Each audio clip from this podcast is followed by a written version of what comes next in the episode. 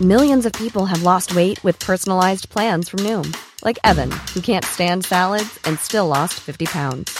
Salads, generally, for most people, are the easy button, right? For me, that wasn't an option. I never really was a salad guy. That's just not who I am. But Noom worked for me. Get your personalized plan today at Noom.com. Real Noom user compensated to provide their story. In four weeks, the typical Noom user can expect to lose one to two pounds per week. Individual results may vary. Normally, being a little extra can be a bit much, but when it comes to healthcare, it pays to be extra. And United Healthcare makes it easy with Health Protector Guard fixed indemnity insurance plans. Underwritten by Golden Rule Insurance Company, they supplement your primary plan, helping you manage out of pocket costs without the usual requirements and restrictions like deductibles and enrollment periods. So when it comes to covering your medical bills, you can feel good about being a little extra. Visit uh1.com to find the Health Protector Guard plan for you. Burrow is a furniture company known for timeless design and thoughtful construction and free shipping, and that extends to their outdoor collection. Their outdoor furniture is built to withstand the elements, featuring rust-proof stainless steel hardware, weather-ready teak, and quick-dry foam cushions. For Memorial Day, get 15% off your Burrow purchase at burrow.com slash ACAST and up to 25% off outdoor. That's up to 25% off outdoor furniture at burrow.com slash ACAST. We'll tear your soul apart. Welcome to Syndicate, a film and TV podcast. From our screens to your watch list, we gather to share and discuss your next favorite. Join us as we want you to spend less time scrolling and more time watching. And now, here's your host, Armand Haddad. guys welcome back to syndicate we're celebrating halloween and i have two great guests joining me today to talk about the hellraiser the hellraiser new and old the first is a podcaster here in chicago aaron julian of wstr welcome back to syndicate Always a pleasure to be here. That's my pleasure. that's your pleasure That's my pleasure It's to not be your on pain. your podcast. Okay. One and the same. One and the Okay. same.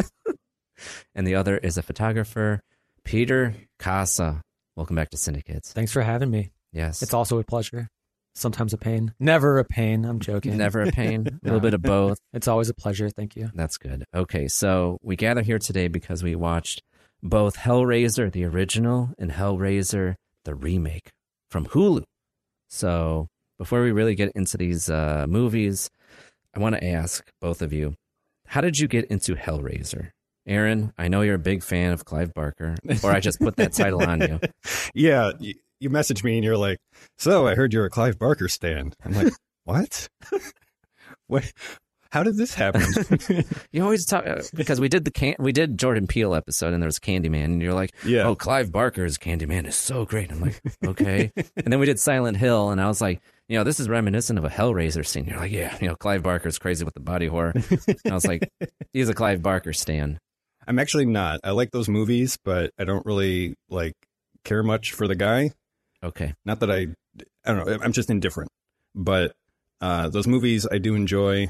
Um, and I can't remember how I saw the original Hellraiser. Um, it was years ago, but I was more into movies as like an active hobby back then, where I'm like, I got a list and I'm going to work my way down the list. nice. And that that ended up on there for one reason or another, and I just really enjoyed it. Then I heard like all the other sequels were garbage, so I like didn't even bother to watch those. oh my god, And I'm like, man, there's like nine movies. right? No. It's like worth it. one every other year. Yeah, Hellraiser ten. yeah. Jeez. And now this reboot, Yeah. remake, Remake? reconfiguration. Oh my god. Reconfiguration. Yep. That's what Clive Barker called it instead of a remake. He Which- said that. Yeah, Oh my god. which I'm like, part of me thinks like, okay, that's neat, but then I'm like, shut the fuck up. All right, Pete. How did you get into the Hellraiser franchise? How how did you hear about it for the first time? Well, I was never into it. I was never into Hellraiser. It's going, Um, it's going great. Yeah. this episode's off to a flying start. Um, anyways, so I always knew who Pinhead was. right. Always saw like the Pinhead around Halloween time. Mhm. I think our uncle had a pinhead mask, like full silicone mask growing up. And I was like, that's creepy looking. What's that from? Never knew what the actual pinhead character was from growing up until handful of years ago.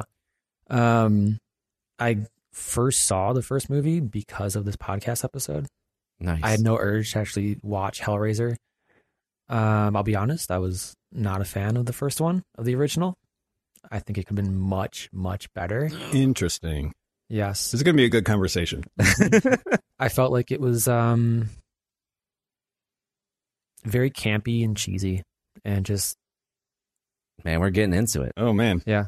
We're diving no right in. foreplay. There, there's, there's definitely going to be a uh, a yin and yang to this conversation. I feel Yeah. like. Okay. All right. Wow. Well, I'm going to share that sentiment with you because I never saw Hellraiser until this episode.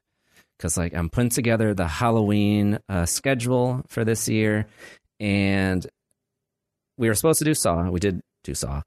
And I kept on seeing commercials for the new Hellraiser. I knew there was going to be a new Hellraiser. I knew I knew about Pinhead. I didn't really know much about him other than the aesthetic, like what you just said, Pete.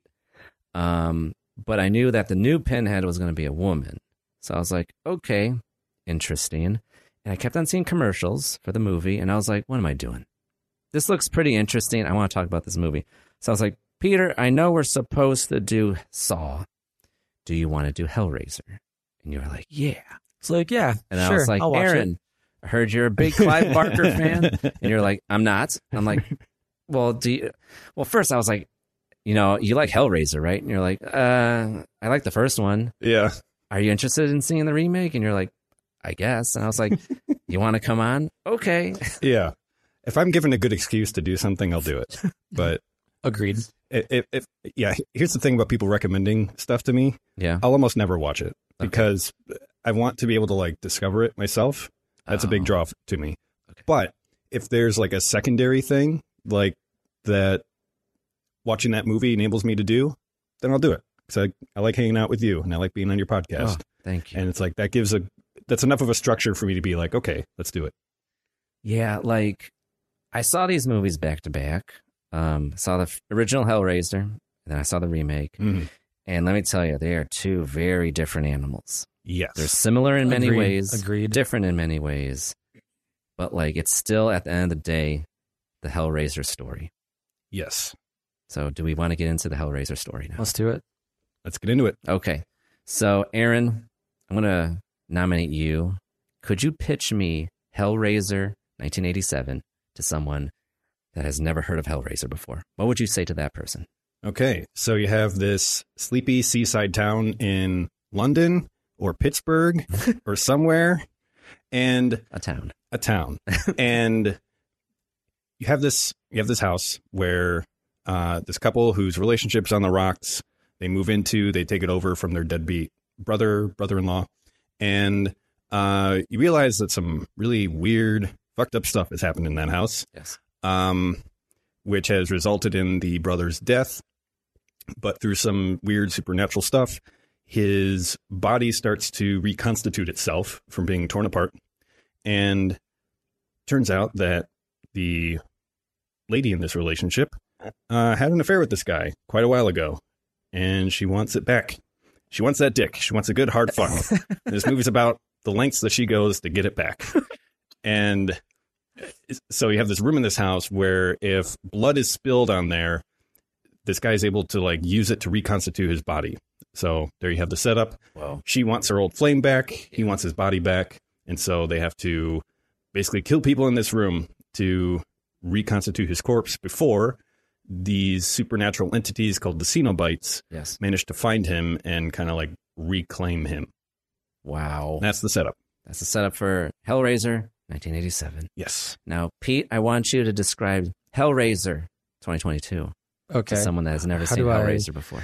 How do I best do this? Um, let's see. takes place in modern day, and we start off with a extravagant party with a fine art collector billionaire type, and within this party we see all these different kinds of pleasures happening whether it's like an orgy which i think i saw in one of the rooms as this guy was walking through this mansion Maybe.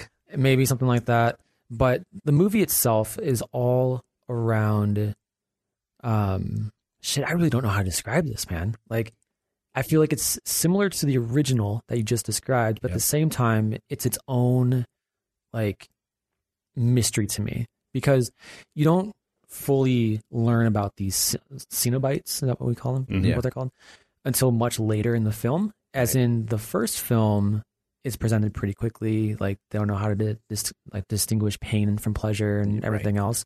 So that comes into play much later on, and it- it's like this horror thriller mystery.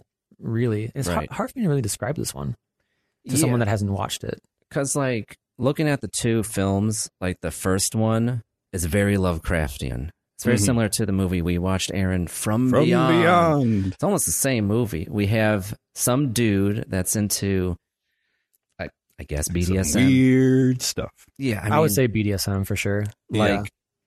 with the '80s. I don't know what it was their obsession with uh, BDSM, but Leather like, and chains and so many Hedonism. movies. Yeah. Yep. Like I don't. I, I mean, I guess the '80s was all about access, and Yep. BDSM finds itself right in there in the sexual uh, arena.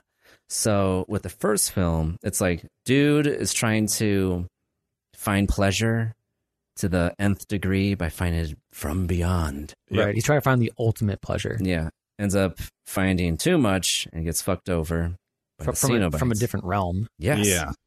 Yeah, gets fucked by a Right. different Right. realm and you know the whole supernatural element is presented immediately and then with the new one it's like the supernatural entity is there but like we find out about these characters first and they're like teenagers or young Mm-hmm. Right. 20s and we learn about their dynamics and their struggles and their issues Right. and then the fantastical is dropped You get the in. whole like teenage angst storyline right that's in every movie, like whether it's Scream or anything else where like teenagers are the main characters. Yeah. And you get their drama first. Yep. Mm-hmm. It has nothing to do with the horror at all. hmm And you're like, okay, so you can create some sort of dynamic connection with them.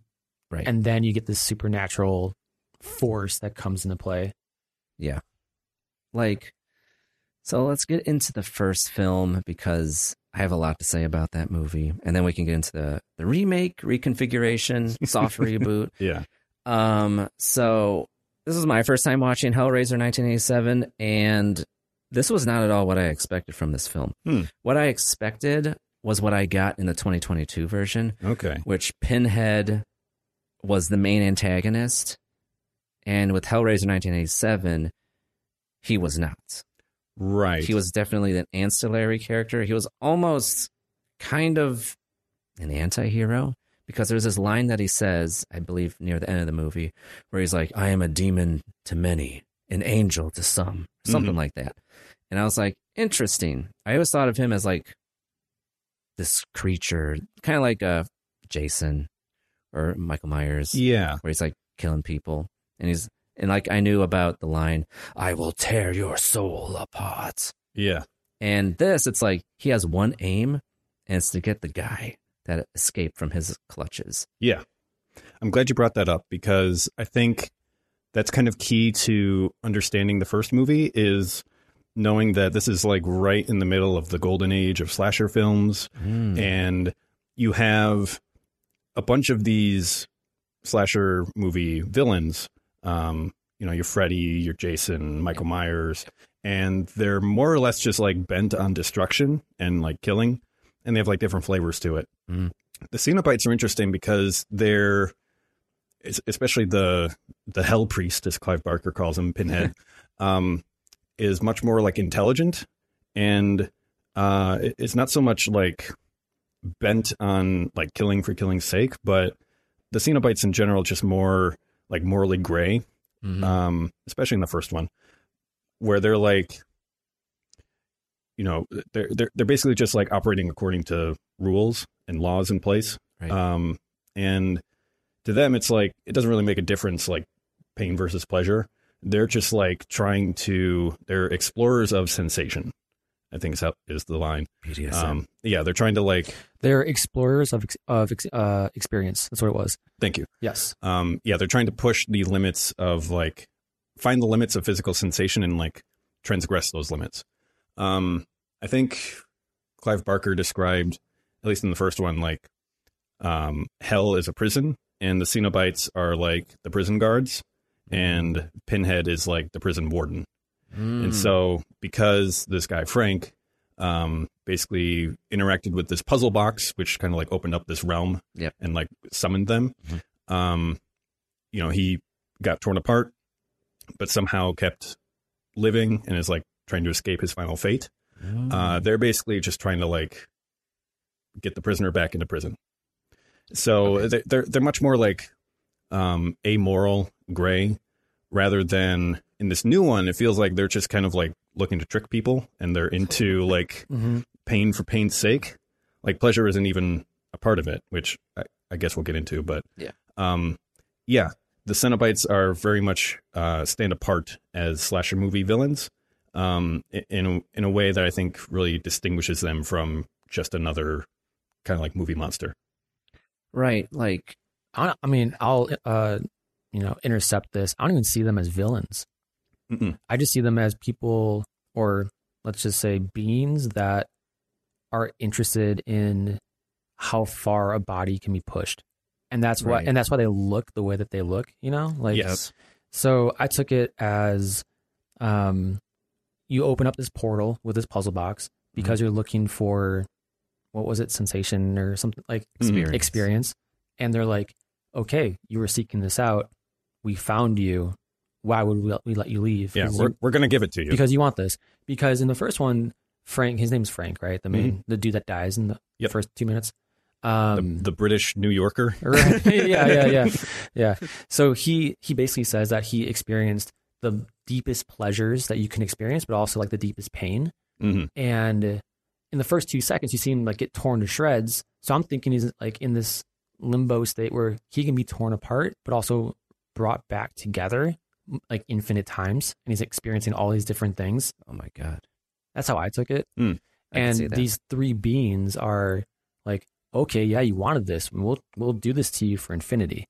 And then he probably had enough of it and escaped. And he's like, fuck this. I'm trying to go back to the real world. And boom. Wow. Yeah, and they kind of get into that with um, something Voight, John Voight. No, That's the second one. yeah, The, With that the art one. collector. yeah, Yeah. Um, Richard Voight, something like that. Yeah, I think it's Richard Voigt. Um, Dick Mm. Voigt. Yeah, he, and Hmm. yeah. I actually like how they presented it in that movie because uh, he basically gets like one wish because of this puzzle box, and uh, he chooses like the ultimate sensation, Mm-hmm. and he gets this like machine implanted in his torso that's like linked up to all of his nerves and are like Mm-hmm. constantly like twisting and grinding them, so he's just like basically tortured like incessantly. Mhm. Um, It's like the monkey's paw. He got his Yeah. wish, but not how he intended it. yeah, Because he and- wanted pleasure. Right, but they don't really even get into that with the with the second movie. Um, it, it's it, it's not even about sex in the second movie, not really. Like it, it That's just true. it felt like they took all that out of it. Um, Lame. I feel like it was Lame. hinted in the beginning when you see like the party that's going on. It's like right. The party The and the orgy. orgy. Mm-hmm. Yeah. so like you see all these different channels that you could tap into for any kind of pleasure, really. And that's kind of like hinted like, yeah, if you want sex, you can go after sex. If you want, you know, power, you can go after power, anything like that. Yeah. Um, but yeah, the sex was out of it, which was the main focus in the first one. it really was. Yeah. And in the first one, I was like, yeah, there's sex driven in this, like e- from the main characters and also like the supporting character, like the movers that are helping this couple move in Right. and they're checking out the wife, and I'm just like, okay, one, the wife And the is, daughter. The wife is not hot. She I'm was like, hot for 1987. No, yeah, not at this- all. This is eighties hot. Not 80s hot. That was not 80s hot. But then the daughter, like, it's like the characters in the first movie that are sexually driven are more just like perverts than anything. Yeah, And like the movers, for example, the one guy's like, "Oh, it's my lucky day." When the daughter comes in Yeah. and is like looking for her parents or like whatever, and I'm just like, "This is times were weird. different Yeah. back then. that that part has not aged well. hmm Um, but I think with the first one, uh, there's a reason they're the Cenobites are dressed up in leather. It's it's about BDSM, Mhm. and you, have, you also have to remember that BDSM was a much more edgy, taboo thing back Of then course. than it was now. Still is today, but not to that extent. You have Fifty Right. Shades of Grey, which was the highest best selling book series in a while. Yeah, So, like, it, it taps into something now, but like back then it was like, ooh, It's taboo. I'll wear leather, black leather trench coats, big stompers, and Yeah. piercings. Now it's like, oh, you're just. Mm-hmm. but here's a the goth. thing. But here's the thing. What's going to sell better, B, uh, BDSM from a billionaire's aspect, or BDSM from like a degenerate's aspect? I think that's why Fifty Shades exploded oh, Christian Grey. It was, was- because it was you dressed have up. you have Yeah. the, you have the BDSM because because you don't part of it. expect him to to do all But- that. But you do expect him to do all that because Mhm. he's a CEO of a company. Of course, he wants control. Of course, he wants to be dominant. But go on, A lot, well, a lot of CEOs of companies are actually submissives in real life Yeah. that's true Mhm. because you know this because they have to give. Mm-hmm. because I Mm-hmm. dated a dominatrix, and she was like, "My clientele, you would not believe who's in here. I can't tell you who's in here, Mhm. but like people of power." Yeah, Mhm. people of power love to give up power in their private lives. Yeah, that's the power Wild. exchange Mhm. dynamic of BDSM. Yep. And we kind of get that with uh, Frank and the Cenobites, where he basically has to submit himself to them in order to experience this like new level of pleasure and pain. Um, and and that's it too, the pleasure and pain aspect where um, with BDSM you have like the application of pain, which like heightens sensations of pleasure in the other direction. It's very much like two sides of the same coin. But in this new Hellraiser, that's not really the point of it.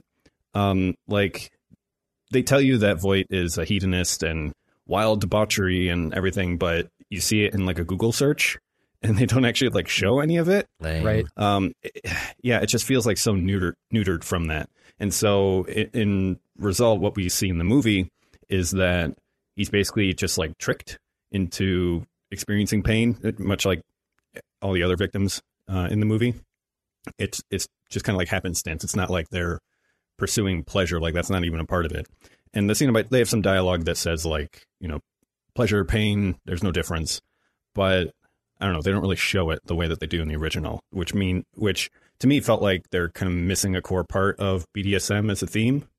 Um but yeah, that's that's my take of it. Yeah, I, I fully agree with that. Like you're definitely spot on. Um you, Is- you- you also have to remember in, for the original, um you have something called the MPAA and uh, if there's two things they absolutely hate together, it's sex and violence. Like you can have a sexy movie, you can have a violent movie, but when you try to mix the two, that's when they get really, really squeamish real quick. So, um, the original Hellraiser might, in, in part, seem like a bit tame compared to something today that you Right. would get, but it's because of that mix of the two where they really had to cut it back in order to not have an X-rated movie. That makes a lot of It's sense. taboo. or else you of would a have like taboo. Exactly. You'd have some crazy like NC-17 movie then, right? Yeah. Yeah. And it, it got to the point where they were like, you can have Frank thrusting two times, but not three, because Mhm. that's that's just too far. Mm-hmm. really. Yeah. Oh my god. and they have to like cut out shots of like um what's her name julia hitting dudes with a hammer like they had to like Are you chop out like serious? some frames of that yeah I mean, it's like It's annoying. why? the, the Who, mpaa who is makes like a- these rules? These sounds like made up rules to me. It's very arbitrary. i- i- i- if you want to get into that like check out the the movie this film is not yet rated it's all about like how the mpaa or i guess it's mpa now they, It's MPA. they dropped one of the A's now, but um, how they like make their rating decisions and like what goes into it and how arbitrary it is. Um, it's really fascinating, but yeah, It's all they- about they- tone, right? It's not actual content or like it's just Uh, how they feel. yeah. I mean, that's kind of where we get the the rule of like a PG thirteen movie. You can have one fuck, but it can't be I like thought in it a- was two. You can have One. Mm-hmm. one. but you can't have it in a sexual context. Mhm. So you could say, "Oh fuck, they're coming," but you can't say, "Oh fuck, I'm coming." I thought it was two because there is a movie with John Travolta that came out. I want to say like in when we were in high school or college. And I think he plays like a cop or something. And they're talking about the movie, like they they break the fourth wall, Okay. and they say that, that they can only say fuck twice for this PG thirteen movie. And he's like, "That's the first one so far," and some, some- something like that. I think they can say it twice. That, that might have been a joke. It, and I don't even know if it's a hard and fast rule. It's just kind of like what directors have figured out with the MPA uh, as far as like what they can get away with. Um, I don't know if they have like a codified set of rules, but it's basically you submit a movie and they're like, uh, yeah, trim this, this, and that, or it's going to be R, or trim this, this, and that, and it could be a PG 13. So So I think what eh. we have to do is infiltrate the MPA and change the rules from the inside out. Yes. Um, But yeah, very, very infamously, they're squeamish about sex and violence mixed together. It- Is it because there's yeah. a lot of sexually driven violence in the real world? Maybe I think it's it's more of a puritanical thing. It has to be. Um, Because who's in the MPA? Probably old people. Right. yeah, it's So it's the old guard trying to hold on to their values. And it's like, what? We can't have sex and violence. That's crossing the streams. We're going to create serial killers. I'm trying to think of Yeah. something that I've seen that has equal sex and violence, like to the extreme. Fast and the Furious. Fast and the Furious, maybe There's no sex in those movies. maybe Basic Instinct. Basic Instinct. Although is that's that? more that's more Mhm. sex than violence.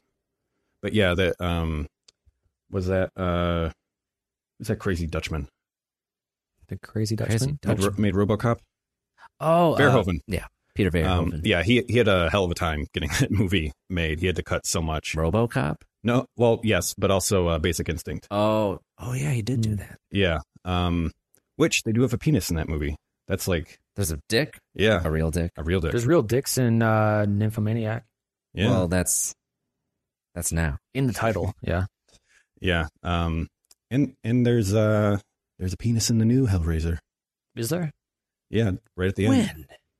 Right at the end when he's Oh, when he's oh. Yeah. when he's becoming like I that, could- I- that like Yeah. Christ-like I figure. will say that's barely a penis. Yeah. it's they're just like- the I mound. could see why he was Hey. going for pleasure.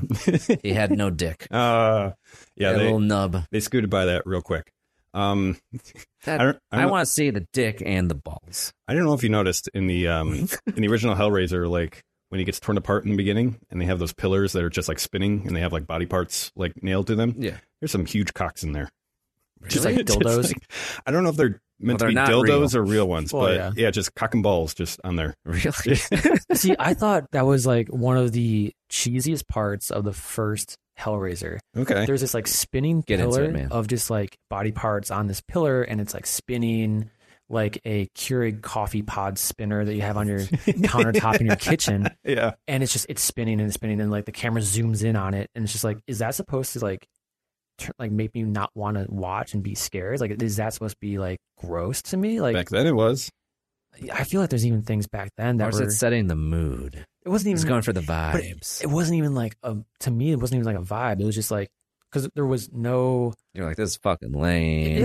I was like, I'm I'm not try, I'm, I'm not picking up what they're trying to put down, and because typically when you have like a horror movie or something that is supposed to be scary or like a thriller like that, like a dark thriller, you also have like an auditory aspect to it, and that's like that drives that that feeling, that emotion. But all you hear is just this pillar rotating, and Mhm. you just see like the fake blood and the fake body parts on it, and you're just like, oh, I saw that in the you know Aurora haunted house back in 2005 when I was- got scared in high school. Yeah. Yeah, Aaron, I'm going to be honest with you. Okay. I didn't like the first one either. Oh. yeah, true. Same. I'm sorry. I'm and there's things that I liked about it. There's Yeah. things I liked more about it than the new one, but there are things that I did not like. And let me get into it. I'll sum it up like this: Hellraiser 1987 is like the lifetime movie version of like the new one. Yes, Oh. yes, yes. True. Like I'm watching, it, I'm like, this is cheesy. You're cutting me down to the bone here. I'm like, I've heard so many great things about this film. This is Hellraiser. This is Pinhead. Pinhead's barely in it hmm and the drama of like the woman, which I think is cool, that she's like a serial killer and she's like luring guys into like the house. Yeah. So like her ex uh could like harvest so the blood. she's the and true villain come- of she this is movie. the true villain. Yeah. Yeah. Yeah. Yeah. I was expecting Pinhead to be the true villain. I was expecting something like Freddy uh, Krueger, and it wasn't. Which I'm not going to tra- detract the movie from there because it's just my own uh, preconceived notions. But like the quality of the filmmaking for Clive Barker's di- directorial debut, I was a little, I was left a little bit lackluster. Yeah, I can understand that. Um, to me, what I really appreciate that movie is how focused it is. Um, where it's it's not even about the Cenobites; it's about this like fucked up love story Mhm. between Julia and Frank. And the Cenobites are basically just like um, they're making the story happen. They're like ancillary to the main story, but that's why Right. I think it works so well. Um, and you know, it's not a perfect movie. I think it the weakest part of it to me was like the daughter um and how like she gets involved with the story Yeah, she Uh, didn't kind need to be of only there. she only mainly gets involved like two thirds of the way through Yep. and i think it would have been better if this story if this movie had like a single point of view. Um, it kind of bounces around between like Frank and Julia, Yeah. and then like uh, the daughter Kirsty later, and it's like, no, whose story is this? For me, It's it nobody's fell story. apart in like the first five minutes. Oh. That's yeah, rough. yeah. I was like, because You're like, uh oh. as soon as the lack of the first transition happened from when Frank buys this cube to when he goes into his like little seance like candle thing. Yeah, So he's he's in like Indonesia or something, and he buys. North Africa, He's in North Africa buying it from a Chinese man. from a Chinese. guy. That's what I thought was like Indonesia, like, and the Chinese guy is like, "What is your pleasure?" That was, that was like a Mexican voice, Yeah. anyways. Um, hey, cabron, what's your pleasure? he's like, "Hey, cabron, what do you want your pleasure to be? Cerveza, I like tacos, burritos. burrito. I'll give you a burrito." um, but anyways, he basically buys this puzzle box, and as soon as like he makes the, you know, exchange like money for the box, blah blah. It the movie cuts directly to this like seance. I'm like, hold on, who's this He guy? didn't like the editing. I'm like, the editing sucks ass. That's actually what I liked about it. They don't waste your fucking time. But I'm like, I'm like, who is this guy? What's this guy selling this box for? Talking about pleasure. Why are we in You'll find out. a like dark room? All in a, questions will be like answered. really shitty attic. I mean, the house itself was a pretty nice house, and he chooses like this like shitty attic that is just like gross you know why? to do a seance. because he's keeping And- it in the closet, Oh, my keeping it gosh. out of view. Uh, You're not going to do this in the Goodness. living room. But here's You're not the thing. going to have your secrets exposed But- to the world. But here's the thing: You're going when- to do it in the deepest, darkest when, corners. when Frank's brother and wife go into the home, what's in the living room? All of his weird shit that he likes. Oh, that debunks my thing. yeah. So Yeah. this It- guy could have done this shit anywhere else in the house. Chooses this like unfinished, un. It's just a bare bones room. It is a representation of his brain because he is an unhinged man and he does it in a decrepit room because on the inside, that's who he is. Yeah. you gotta you gotta hand wave it a little bit just Mhm. because like the movie has to happen, and it's like Yep. if it happens in that room, then you can get away with like murdering people up there. For And it's sure. like eh, it's fine. Yeah. but then you get into like the whole love story between Frank and the wife, well, the, the cheating wife. Here, she's not And- cheating. Well, I guess she is. But Anyways. like, we didn't get into that. Frank is the brother Right. of her new husband. Right. Yeah. Right. Frank died And and, she they- married Right. his brother. Mm-hmm. And they have an affair the day before their wedding. And Or like day you know of. why? Because it's very obvious. I'm sorry. Frank is like, he's like a bad boy. he's a bad Yeah. boy and, And he he's- knows how to fuck. And, And no, Yes. but he's like, but he's like, the new guy fucking Well- is scared of blood. right. But here's the thing Frank shows up in the rain and he's like drenched and his brother's not home, but his fiance's there. Somehow the fiance's never met the brother, never had an, an idea the brother exists. And he's like, I'm Frank, so and so's brother. And she And then he's like, was like, damn. And then, then he's like, "Can I come in? I'm here for the wedding." And then, He's just And that then- fucking hot. and then, and then, like they have like a, a drink or something. He's like, "So," he's like, "Am I gonna kiss the bride?" Or something. I'm like, "What the fuck is this? It's like an '80s porno. Like, this is fucking cheesy, man." you didn't see the way that she was looking at him. Oh god, that she looked more like a clown than anything to me. she wanted some real dick from a the real guy was like, from a man. real the man. guy was like, "I just came back from Turkey." Not the country. I just ate a turkey. My name's Frank. She's like, damn. And I, I've been missing out my whole My life. name's Frank, and I have a tank. Yes, he does. Um, no, I, and that's what's interesting to me is like the the the husband of Julia is like he's not like a bad man. He's just kind of he's kind of a dope. He's incompetent. Yeah, but you know he's not like a lesser movie would have been like you know he's a abuser or just like an obvious asshole. Yeah. but no, he's just kind of a guy. Just He's your a guy. typical average Joe. Yeah, and But she doesn't want that. in Right. comparison to that, her Mm-hmm. his brother far more attractive, and that's what she really wants. And She wants a hot dude. They don't even look like brothers at all. Like there's nothing. Like, who cares? It's It's, the cinema. 80s. It's cinema. one of them's hot and one of them's not. One of them's rich and one's poor. Yeah.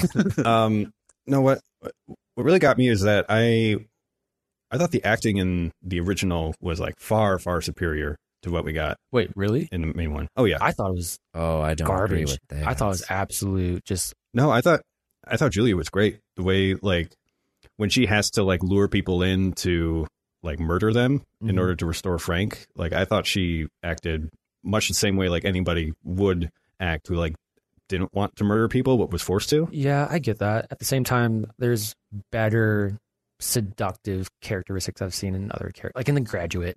Like that's a better seductress than what this character was in But Hellraiser. that's not the, the point. Is it's not that she's like a smoke show. She's just a woman. but somehow every man in the movie thinks she's a smoke. I'm sorry, I just don't find. it I at don't all. think they do. I think it's just like they're at a bar and this girl is like giving them attention. It's like, well, Oh yeah, true. might as well. And And these men aren't attractive. and None as of we, the men are attractive. No, it's the '80s, right? and as we learn at the end Except for Frank. Frank's attractive. Frank's yes. Yeah. But as we learn at the end, Frank um Actually, the daughter's kind of hot. Not gonna lie. For the '80s, um well as we learn at the end, Frank is not doesn't really want to be with her again. He's basically like using her Right. right? to He's using her how she's using the guys to get him back. exactly. Mhm. It's just a vicious cycle of people using each other.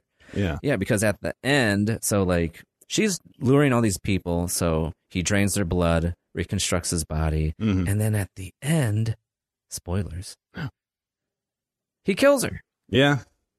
Yeah. Bing bong. There's a bit of a there's a bit of a switcheroo where um Frank basically wants his brother to be the last victim so that he he has like everything restored except like his face. So he wants his brother to be the last victim. Um and then like his transformation will be complete. Well, I think he was just like he was very desperate for one more human, Yeah. and the wife was like, "Oh, I'll kill your brother," blah blah, blah. and like, but she that's doesn't what it want was. to. She just doesn't want to. She feels bad. Yeah. Because she loves him. Yeah, Yeah, But she's she- also like, "I need Frank back." Yeah. She's like, Well, well, that's a dick. yeah. She, she's like, we'll figure it out. We won't kill him. We'll get somebody else. And he's like, you better hurry up because Yeah. like I don't know when these Cenobites are going to be back. Right. Meanwhile, the daughter has discovered the puzzle box, which has summoned them in the first place, and she's like fucking around with it, and uh, basically falls into the trap of the Cenobites, and they're like, okay, if you didn't summon us like on purpose, and uh, like we have to claim somebody, so it's either going to be you or somebody else, and so she has gotten like some premonitions, some visions that like her father is going to be one of the victims, so she runs back and she's trying to care for her dad and she's already too late. Dad's dead. And but Frank has like tried to he, he basically reconstructed himself to look like the brother. I just figured he like took his skin off and put it on his body That might have happened, but That is what happened. There's too much because like there's like a seam next to his ear. Oh, I thought he like grew it back and like it wasn't like it was kind of a sloppy job. Oh. But that probably makes more sense. yeah. TBH. Um, so then, so yeah, there's a bit of a switcheroo, and, and this is kind of where the story fell apart for me. There's like a bit of switcheroo so that they could trick the daughter into thinking like everything was okay, hmm and I think Julia and Frank meant to like use that, basically get her out of there and then make their escape, Okay. but it doesn't go well, so they have to like trap her or kill her, and then that's when Frank turns on Julia, and then the Cenobites end up uh, catching Frank and getting the revenge, Right. and and that's when we get like the the worst effects of all time at the end, where they just have like uh, I, the, I the little enjoyed it. the little yellow like lightning lines just like like Yeah. going all over them. Yeah. Um, although It's the 80s. they they had run out of money and the studio was Are you like serious? yeah they'd run out of money and the studio was like uh-uh no more money so clive barker and like one of the editors like basically did all those effects in a weekend and they were very very drunk oh my god. so it's like eh. the effects up to that point were fantastic i thought especially when frank is like first reformed into a bu- well, first of all the going just from blood to like a- the skeleton and he's like dragging himself around on his hands Yeah. um, excellent work. Mhm. And when Frank is like a zombie state and he's talking to Julia, um, and he's like all darkly lit and stuff, like I thought that was fantastic. Right. But then it's like the worst effects of all time when they're when Kirsty's trying to like fight against the Cenobites and they get like blasted away by energy and it's just like little like lightsaber lines just like around their silhouettes and then they just go poof and it's like okay so Yeah. kind of fails in that regard. But Um, I, I I said earlier I really like the focus of the first one because it's just like it's 90 minutes. They s- waste no time in trying to like like bog you down with details and lore and backstory. They don't. s- They very rarely just straight up tell you what's going on. It's much more show don't tell, Mhm. and they kind of trust you to put the pieces together right. this new movie it felt like they had to like beat you over the head with everything and just explain everything in in detail and I- I, am going to be honest with you. Yep. I like that you like that because, like, in the first movie, um, you know me, I'm all about show don't tell. yep And with this, but at the end of the movie, I was like, I don't really know anything about Pinhead or the Cenobites. I don't really. I want to know. I was left wanting more. I was like, I want to know. that's the point armand That's how I was too. But like, I was like, this movie's called Hellraiser. Like the dude's on the cover. Like I was Yeah. expecting a movie all about him, and it wasn't. He was just like in the background, and like yeah, I was just left wanting more. So like in the new movie, where they do, they take their time doing these expositions. It's like, oh, you're fleshing out the world that I wanted to know about. yeah that's that's fair but the new movie gets the benefit of having like nine movies worth of lore to pull from Right. so it can kind of like put that all together for you There's that. Um, and I think part of it is just a problem of expectations and revisiting old movies that have like a franchise worth of stuff on top of it. Mhm. Where I think Hellraiser, the original, is almost a victim of its own success, where it's like Oh. it's it's a story about a fucked up love story, but who are you going to put on the poster when you have like the most iconic design ever? true. Yeah, true. So I think, you know, i- if that the movie is the only one that that you have, then I don't I don't think you're going to be disappointed. But that it wasn't more about the Cenobites. But when you have uh, all of these movies worth of lore that have been built up, and you have such an iconic design that's become like the centerpiece of it, I can understand why you might be let down by watching the first one. So you- you're talking about all this lore. What's the other lore that comes out of like the other movies? Because I have no idea what that is. Uh, you get a lot of it in the new one, but um, the idea is that the Cenobites are like this religious order of, I guess, supernatural beings. Um, that- like they said, demons to some, angels to others, um, and uh, don't laugh, but they're part of the Order of the Gash Mm-hmm. and um, they're they're they're very much focused on um, pain and pleasure being like two sides of the same coin, and looking to push the boundaries of what people can experience. And the Cenobites are actually like former humans who have uh, basically gone beyond the limits. And uh, at the center of it all is this like puzzle box, which, uh, as they explain in the new movie, has like seven different configurations.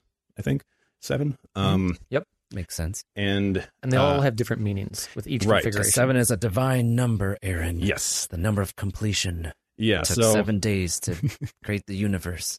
exactly. So all those configurations um, are not in the first one. It's just like eh, you move some shapes around and boom, it's it's Mm-hmm. Mhm. solved, which is a pet peeve of mine. Like they don't show, show anyone actually like solving it. It's more like eh, like they're not trying to like figure out patterns A Rubik's and like Cube. yeah, yeah and see like how they line up. They just kind of like fuck with it until it changes. right. And with each different like change in the first one, I felt like every change resulted in a different Cenobite. Like Yeah. each Cenobite had its own configuration to the actual brick or box. Right. Uh, not exactly. It's more just like when you solve the puzzle, it establishes that connection between this world and theirs. Mhm. Um, with this new movie, uh, you need like a human sacrifice for each level of configuration until you get to the final one, and then once you complete it, then you basically get your wish, which you can choose from a menu based on the different configurations, and they all mean something Mhm. all that lore was like added on with as far as i understand all these other movies that show up um so this new movie kind of benefits from that my problem is is that they just like dump all this exposition on you when first she does like a google search on this voight guy but then like stumbles upon his he basically like kept a diary of all his uh experiments with it and he just like very clearly writes out in text like audience with God. It's like, okay, Yeah, right. we get it. Yep. It was just enough for him to like at the beginning sacrifice this dude, then look up to the heavens and say like, you know, um, he's like calling upon the Leviathan. It's like, Right. cool, Right. we got it.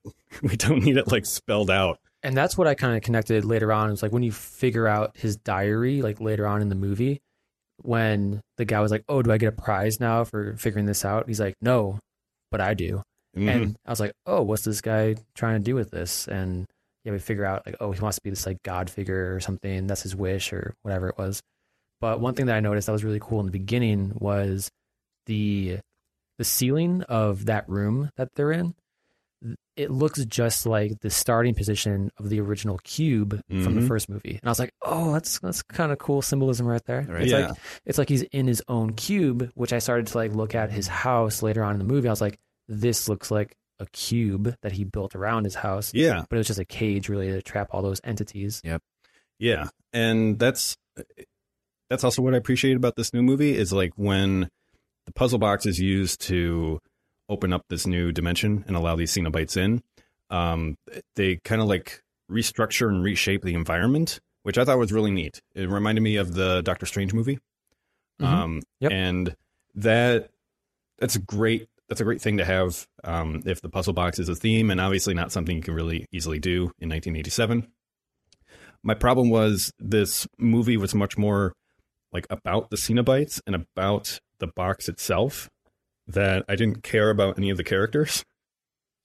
True, true. Yeah. Yeah, they're pretty bland They're they're like, like and forgettable. they're like teenage slasher movie characters, Yes. and they're basically just like set up to be killed. But Hiring for your small business? If you're not looking for professionals on LinkedIn, you're looking in the wrong place. That's like looking for your car keys in a fish tank. LinkedIn helps you hire professionals you can't find anywhere else, even those who aren't actively searching for a new job but might be open to the perfect role. In a given month, over 70% of LinkedIn users don't even visit other leading job sites. So start looking in the right place. With LinkedIn, you can hire professionals like a professional. Post your free job on linkedin.com/people slash people today. Millions of people have lost weight with personalized plans from Noom, like Evan, who can't stand salads and still lost 50 pounds. Salads, generally, for most people, are the easy button, right? For me, that wasn't an option. I never really was a salad guy. That's just not who I am. But Noom worked for me. Get your personalized plan today at Noom.com. Real Noom user compensated to provide their story. In four weeks, the typical Noom user can expect to lose one to two pounds per week. Individual results may vary. this movie didn't like it didn't feel like a slasher movie per right. se. You wanna know what I feel like it felt like? Because I didn't like any I liked one character. Please say what I I, liked- think you're going to say. I liked- it feels like something to Oh, me, but God. please tell me. All right, We're I on the liked, same page. I liked one character. It was the main character's brother. I felt like he was the only Oh, Matt? sane person Yeah, in the entire movie. And to me, the one that was killed. the one that was killed first. Yeah. Yeah. So to me, the movie felt like a mix between your typical horror movie and Euphoria. Yeah, And the main Mm-hmm. Mhm. character to me felt a lot like Rue in Euphoria. I fucking hate that character so much. she's great. No, Rue sucks. And Rue is. I wanted. come on, Here's the thing. After I saw the first two episodes of Euphoria, I'm like, I hope that this girl ODs in the next bro. episode. holy shit, like, piece of shit human. what? Yeah. And that's how I see. she's complicated. Okay, no, she's. Anyways, the main character in Hellraiser, I see as Rue 2.0 in a Oh. horror movie, and I'm just like, Ru- I yeah, Rue in a hate horror movie. this character I- so much. I kind of get it. Um, a- and that's where this movie feels muddy to me. It's like it, it kind of solves the problem of the first one. Like, whose story is this? It's like, you know, it's going to be Riley. Like, it's told from her point of view. Like, fine, but it lacks that kind of central theme to everything. Where they set her up as this addict, um, Rue, right? But then they don't really do anything with it. It's more just it's like only for one scene.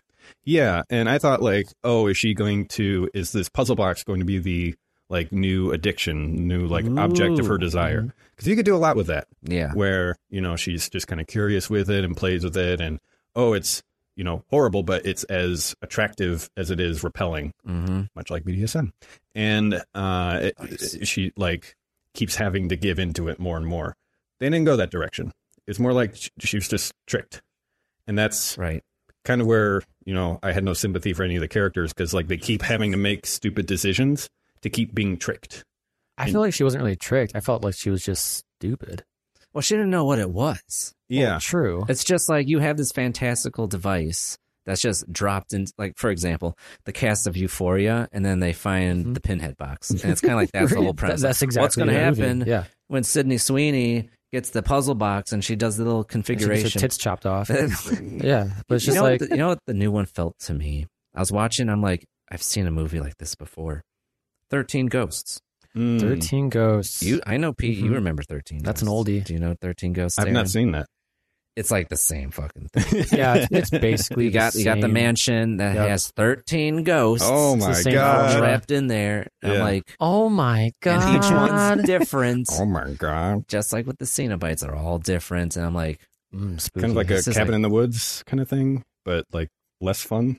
um it's definitely not cabin because cabin in the woods is like manufactured well you know, I think you're onto something because 13 ghosts I feel like like horror genre fans, whether you're into it or not so into it, if you're casual with the horror genre, everyone forgets about Thirteen Ghosts. it's a Mm. great movie it's yeah, it's an oldie definitely slept for on. us. For us, it's an oldie, but I know. um, yeah, I can. I now I definitely see the formula being copied. yeah you're too young for 13 ghosts aaron because i Oh. was in like Do I have to ask my sixth mom? grade so you would have been like This is what early 2000s. early 2000s it was like Okay. 2002 3 It was that fun Yeah. time when horror was like coming out of the slasher mo- uh, movies. Yeah. I mean, Yeah. you still had Scream in like the '90s and stuff, but horror was trying to like re-identify what it was. And then yeah. you had Saw, you had Paranormal Activity, like a lot of body horror. Yep. Mm-hmm. yes Okay. Yeah, I'll have to check that out. Um, to me, this felt like it was doing the same thing that the Evil Dead reboot did. I didn't even bother watching that. I was like, I Yeah. feel like it's a sin to watch this movie. Yeah, I can because see it. they're they're trying to. Don't well, watch it. well, what they're trying to do is take these old IPs and like update them for a modern audience. And in the case of Evil Dead, it's like it's kind of fine on its own, Mhm. but it very much just misses the point of the first movie and that kind of singular creative vision that you get with someone like Sam Raimi, who has just like a very distinct style to it. And they're like repackaging that to something else for a different audience. A general Which- audience. Yeah, which I think is fine. Like, if if you're a gen, if you're a hip Gen Zer listening to this podcast, um, and this movie would be a decent introduction to Hellraiser, I think. Um, Yeah. where you might otherwise not give a shit. Uh, I just think it misses the the the clarity and the tone and focus of the first one. Does that make sense? yeah, I'm, I'm definitely. I feel like I should have watched the new one first and then watched the first one. But I think Hmm. if you saw the new one first and you go back to the original, you'll be like, yeah, you would have the context of everything, I could but see you'll that, be yeah. like, I could see I'd that rather too. watch something else. yeah, I, I I get that. Oh no, I just I just did not like the first one Mm. at all. I'm biased. That's fair. I was disappointed. But like, yes, I I, did, was I was more disappointed than anything. I did fully enjoy. There was, there was one moment where I was like, this movie is gold. And then it went away quickly. Wait, the first one, The or first new one. The first one. And what what part? I'll tell you the part. So like it's when she is reunited with her old flame and he's like, Let me touch you and he's like like skin and bones and like Mhm. Yeah. flesh and it's rotten and it's like disgusting. He looks like an anatomy figure. Yeah. Like Mhm. the Oh, muscle yeah. man. Yeah. I will say those special effects I was cool with in the first one. But even beyond great. that, here's the golden moment hmm when he was like, I need more blood.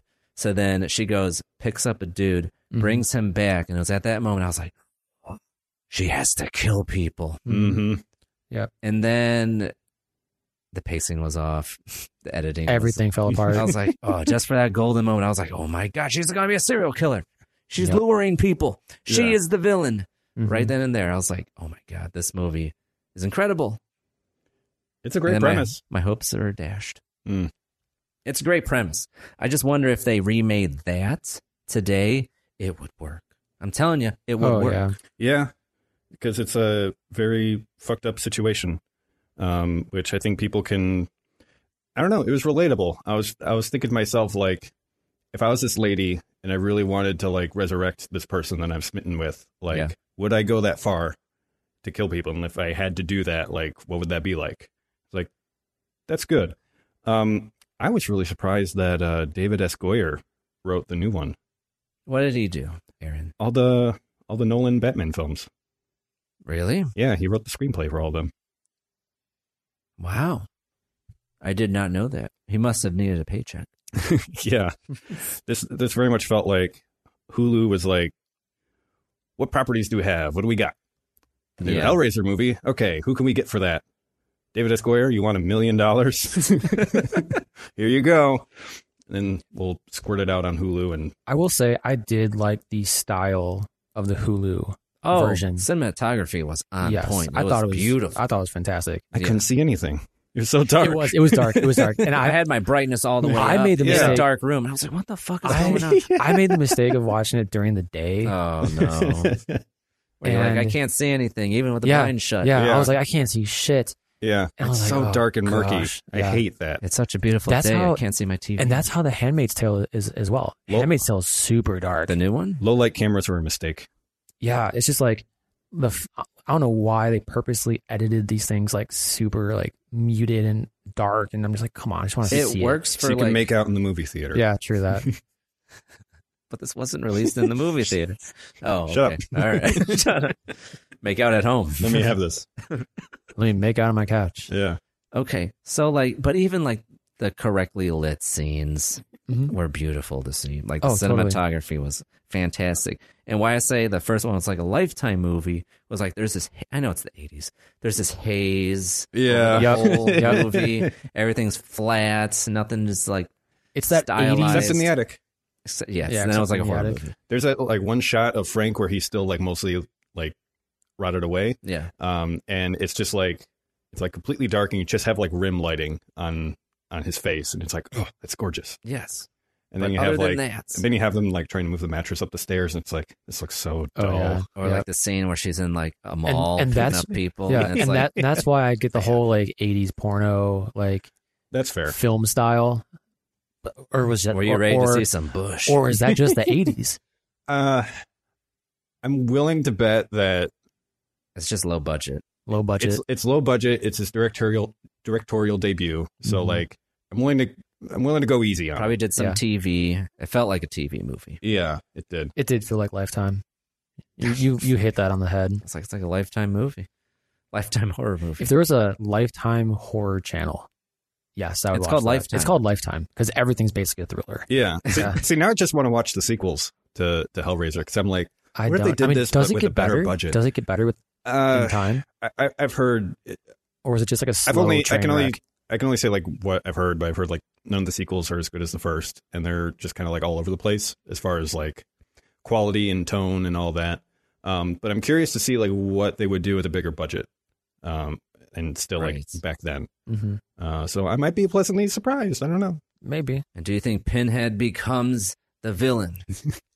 Uh, from what I've heard, yeah, the motivations of the Cenobites are kind of all over the place. Okay. Like in the original, they're very much like amoral, just like they're like acting according to laws. yeah. Um, and at some point, they basically turn evil, and they're just like looking to kill people for the sake of pain, I guess. And pleasure. And yeah, and that's kind of what I got with Yeah. this modern one is like they're basically just trying to like get people and I felt and like they're hurt them and kill 'em. thirsty for like a blood sacrifice. That's what it really felt like. Like, Yeah. they're like, That's what I was waiting for Yeah. the whole time. Like Yeah. in the first movie where Pinhead comes and his Cenobites, I was like, the Hellraiser's here. Yeah. Finally. and then he Coolest speaks, part of the whole movie. Yeah. and then he speaks, and then you're like, wait, I didn't expect that to sound like that. Yeah. He's Really? Like, he's like, I am the leader, and no one can escape. I'm like, what the f- what? I will tear your soul apart. Yeah. Yeah. You didn't expect. You didn't expect. I just, I that. don't know. I kind of want him to Do you just- not have a fear of menacing British men? I think that's why I just didn't like it. It's a Mm. British horror movie, so Yeah, there's that layer on top too. Where um, I'm glad you brought that up because it's filmed in London. Um, you can even see like uh, what's it called, Battersea Power Station, like off in the distance during one of the opening shots. And then the studio's like, "Can we make it more American?" yeah, And so they like dubbed over a lot of the actors. Oh, did they? Mm-hmm. Really? Yeah. Yeah. Frank has two credits. The only American thing that I really picked up on was the husband who was like, "Well, how about we just move back to New York?" You know, blah blah. And like, hold on. Yeah. I think Like, that was 80 yard. Yeah. Okay. Um, I could be wrong, but he kind of had like a nor- like a mid Atlantic accent. Kirsty, they didn't even bother. They're just she's she's American, and like Julia's British, and like everybody else, yeah, they they dubbed over Frank, so he's like from New York, I guess. Come on, honey, let's go back to New York. Yeah, it's it's a bit strange and uneven. I'm I'm not claiming this is like a perfect movie or anything, but I felt it was much stronger than the reboot. They but, took forever getting that mattress up those stairs. yeah, Yeah, that it kind of was three men. Like, Hold up. I can't So do one, it. one thing that I noticed in the house layout, yeah, not related to this movie at all, the house layout is eerily similar to American Horror Story. no, oh shit. no, The Grudge. oh, okay, I haven't seen The Grudge in like 15 years. Yes. So the entire like staircase scene where like the ghost boy is Mm. basically Oh, yeah. talking to her at the bottom of the Through stairs the, through the through rafters. the th- through the rails Yeah. of Yeah, the banister. Um, Toshiba. Nagasaki. oh my god. what scary movie was that? Four? Four? It wasn't three, it was four. That was, that was one of the best like parodies. I loved that one. Mitsubishi. Yeah, just throwing out different. Yeah, Well, here's how low budget it was. They filmed in an actual house. Like the attic was a Mm-hmm. set, but they just had to like film on location. And so Yeah. they're like, eh, weird stairs, whatever. right. They're moving it, a mattress it looked, up. it looked just like the house from The Grudge, like the the foyer staircase, every, like to a T. And I was like, no shit, maybe it's the same set. Or there you go, same house. Okay. But um, the one thing that kind of threw me off with the new one versus the old one, I took the old one as the only reason why Frank was able to come back originally was because he shared the same blood as, as his brother, and his brother tore his hand open, which spilled the blood, Yeah. blah, blah. Bloods. Uh, I'm Yeah. gonna faint. And it's like, oh, because he shares the same blood, he's able to come back. So I was Hmm. thinking that Rue 2.0 in this new one yeah. had to spill her blood for her brother to come back. Oh. Yeah. I, I See, that would have been really, interesting. But then they just started But they fucking didn't. killing everyone. So. I really loved that inverse that the new one did. It's like there's through lines from the original film, but like a little bit different. hmm Mm-hmm. And I enjoyed that it wasn't like an ex lover; it was like her brother. So it's like Yeah. there's more legit uh, inclination and motivation to get your brother back that Mhm. died instead of like this is my ex boyfriend, fuck Yeah. my husband. But I, want, the- I want my old Yeah. man back. the the two things that tied together that I appreciated in the new one was when her brother kicks her out of his house, and her brother's boyfriend's outside smoking, and he's like, "Don't leave, you're gonna regret it." Blah blah. At the very end, his boyfriend and her are the only one that survive the entire movie, anyways. And she chooses the initial starting phase of the block, and Pinhead is like, "You're gonna live a life of regret." Mhm. Blah blah. I'm like, "Oh, that's nice. that They actually tied this Yeah. in together. That That's was nice. I connected the dots on that. And I mean, it was small, but The movie stuck the landing, in my opinion.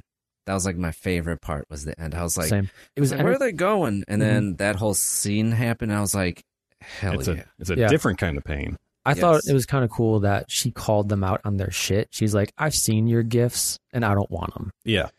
I'm like, okay, yeah, I I wish I could say that during Christmas. Like, you know, like I've seen what you can give and I Yeah. don't want it. I just didn't buy that she actually cared about her brother. Like it like they didn't even it didn't even seem like they liked each other at Do you all. think if they sacrificed some of the exposition for more character development, you would have Yes. cared more? Yeah, because they kind of set these people up like they're slasher movie victims, where it's Yeah. like they're all one dimensional. They all have their thing that like sets them apart. I'm the and nerd. Then, and then I'm that's the it. sports guy. Yeah. I'm the druggie. Oh no! Did you hear us I'm fucking? Rue. Uh, and that's kind of all that they go from there. So it's like that's fine if you're doing a movie that's a slasher and it's just focused on the kills and you don't need all that character development. But we didn't even get much of that Yeah. per se. It wasn't about that. It became about this box and the mystery behind it. And then it's like, okay, how does that tie in with, uh, with I almost said Rue Riley and her addiction and uh, that's where it got muddled for me. It's about like three or four different things, and the kind of one-dimensional characters would have worked if it if this was just like a splatter movie, and it's just like Right. yeah, have it be about the Cenobites just fucking people up. That would be fine. Or you sacrifice some of that, give some more character development, and it's really about like the characters and their story, and the horror elements are just like a part of that. Then I think that would have worked a lot better for me. When it's trying to do like three or four things at a time, that's where it gets like muddy and kind of I lose interest. Yeah. That the makes one sense. the one thing that I thought was really cool was that the Cenobites themselves can be used in a stage of the cube. Yeah. And that was cool. They take one of the classic Cenobites with like the teeth like chattering, Yeah. The chatterer. you know, It's creepy. and that dude just gets ripped apart, and he's like, "I'm gonna get ri- ripped apart." Okay, I accept it, and Yeah. boom, and oh shit, I, no one saw that coming. I was didn't like, see that's, that That's coming. pretty sweet. I was like, it could work like That was that. pretty neat. yeah, That was pretty neat. Yeah. Something new. Yeah, and, and that's that's ultimately what I got out of this movie. It's like it it, it felt like they, a fresh coat of paint, but they didn't really change anything. They didn't really bring anything new. they didn't to sand it. down the wall before they painted. They Yeah, just went right over it. it's like it's great that they have like a gay relationship in there that's not like made a big deal of or like played for yucks. Yeah. Um, they have a a, a trans actor in there. Cool Really? little Um, factoid though. yeah, the uh, Who? uh, pinhead. She's She trans. Mm-hmm. trans? Mhm. Really? To know that. Yeah, But the brother, What? one, fooled you. one cool factoid of the brother. So Brandon Flynn, who got his huge break on 13 Reasons Why, Okay. he's one of Thirteen the ghosts. Why? 13 Ghosts Why. So he played a a jock in that TV series. If you guys have ever watched that series, Mm-hmm. and after that series, he said that he will no longer. So he's gay, openly, and he said that he will no longer accept a role of playing a straight male. Mm. and I, I oh, hold on, I think it was him that said that. I want to say it was because I heard that from one of the actors in one of those Netflix shows, Okay. and I was like, that's pre- that's kind of cool. You stand your ground and Yeah. Mm-hmm. you know be true to yourself and play that on the screen. So I think that's why it was just put in there just like so seamlessly. And I was Mm. Hmm. like, hell yeah, Brandon! I love Brandon Flynn too. Huge fan of his. I respect that. Like that's the way to go. But also, isn't that the point of acting? To be someone else. To be a ball of clay, Yeah. It's like he well, can to some, to some, if he can portray a straight man. but also how many actors are the same in every single movie? And I guess True. the argument would go like, if you have the choice between, if you have a character who's like an underrepresented demographic, yeah. and you have the choice between casting someone who is that underrepresented demographic Oh, Okay. and someone who uh, is not, but can like chameleon into that, hmm then might be more worthwhile to get someone who actually does represent that demographic. and then you have someone who's like super ambiguous, like Vin Diesel. Yeah. You know, is he white? Is he black? have The Rock too. The Rock too. Yeah. Or So- um, Cassian Andor. Well, he's he's Mm-hmm. Latino. Yeah, but he's he's also ethnically ambiguous. Yes. I guess you don't really. Uh, he's Mexican, right? He's he's been cast in many different nationalities. Yeah. He was in Narcos, which I thought he played a fantastic. I forget who he played in that, but kind of the same with uh, Pedro Pascal. You know, oh my, I was thinking Pedro Pascal because he's Mexican. I think we're trending I'm into confused. just ambiguity going forward. Yeah, We're all Sign going to be me a up. light tan. Light tan, yeah. nice golden brown. yes. I'll just need to interbreed until we're all coffee colored. yes. May- Maybe not you. You'll probably just be Yeah. white still. My, my, my beautiful Polish skin. Armand and Um, I will have that nice tan, Well, yeah, I- uh, yeah. You and I have a I'll just built-in burn. tan. built-in tan. Burn. Um, speaking of which, the Cenobites looked like way more androgynous in the new one I appreciate that. than even the old one. I'm like, I thought that was really cool. Because the Cool. old one, I was like, Yeah. I get it, man. BDSM in the 1980s. Right, right. Everywhere. But like Yeah. this, they looked very otherworldly, yeah, almost alien. And I really appreciated that. they're like clothing. Like, is their skin just like cut and tucked away in different ways? And I'm like, Yeah, yeah. I the like one That's Cenobite, gnarly. I the love one it. Cenobite that actually made me laugh was in the first one, the original. The dude looked like a real life Patrick Star. yeah, You know what I'm talking about? Like he looked just the guy like with the uh, sunglasses. Yeah. yeah, Butterball. is that his name? Butterball. Yeah, oh my goodness! But he looked just like a real life Patrick Star Yeah. from SpongeBob. If he if Patrick Star was real and life size, I like the design of the Chatterer in the original one, Mhm. where you have like a bunch of fish hooks just like pulling like, Yeah. the skin back. Yep. It's like, ooh, that's fucked up. And then in the new one, was it just like his like face was like pulled back or like something like that? And I only mean, his teeth were I'd be able to showing? tell if they like turned some lights on. Yeah, true, true. It's like this is the best part of the movie. Why are you like putting it in shadow and like blurring it out It's to and make it everything? more Yeah. creepy. Oh my god. Yeah, but yeah, the Cenobites looked fucking badass in this one. Yeah, and I was looked cool. great. With, I was cool with that. And then with Pinhead, I didn't know she was trans. Yeah.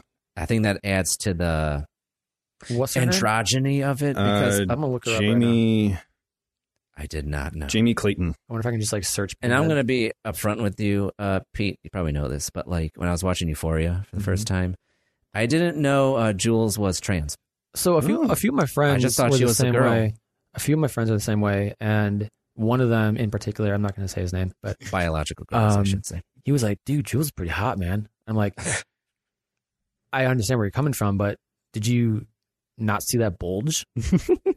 I didn't see like, the bulge. You didn't see the bulge, Oh, Just some girls have bulges And, like- down there. and like his eyes, Lady Gaga his had a eyes, bulge his at eyes one like point. popped a out little of bit of his a fupa. All right, the, the whole Lady Gaga thing was something that she orchestrated. Okay, Like- that's hilarious. Actually, Yeah. She put a sock in her panties. yeah. Baby, No. I'm a hermaphrodite. Who knows? oh goodness. Remember when people thought like Sierra was a hermaphrodite and like Jamie Lee Curtis.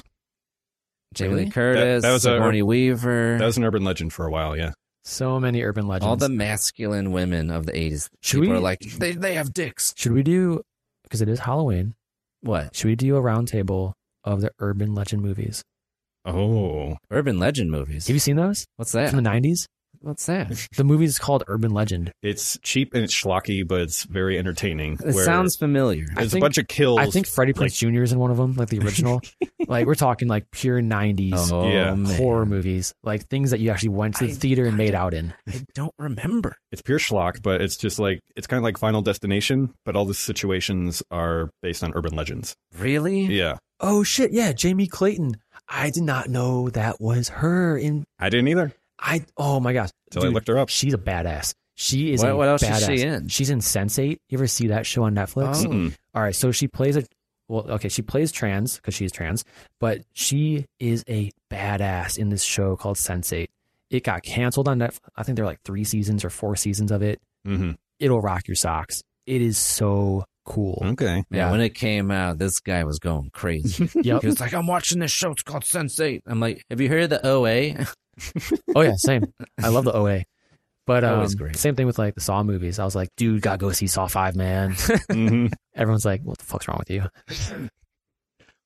yeah. So it's like great that they have more representation. We should continue to do that. yeah. I just wish that they like did something new uh, With the to- story. Yeah, to advance it more I think and they- something different than what we already have. We haven't seen the other ones, but I really like the ending of this where it just leaves you with something. Yeah, It That was leaves, good. It leaves you with something. It's like she lost her brother. She had the ability to bring him back. yeah. She chose not to. She's like, no. It's Well, she worth it. didn't, It's though. not going to be the same. She didn't. It wasn't a true bring back. Resurrection. Because it's probably going to be some monkey's paw. Yeah. bullshit. Right. It was gonna be some like weird fucked up shit And she because chose not to do they that. tempted her with it. And they're like, You can have this.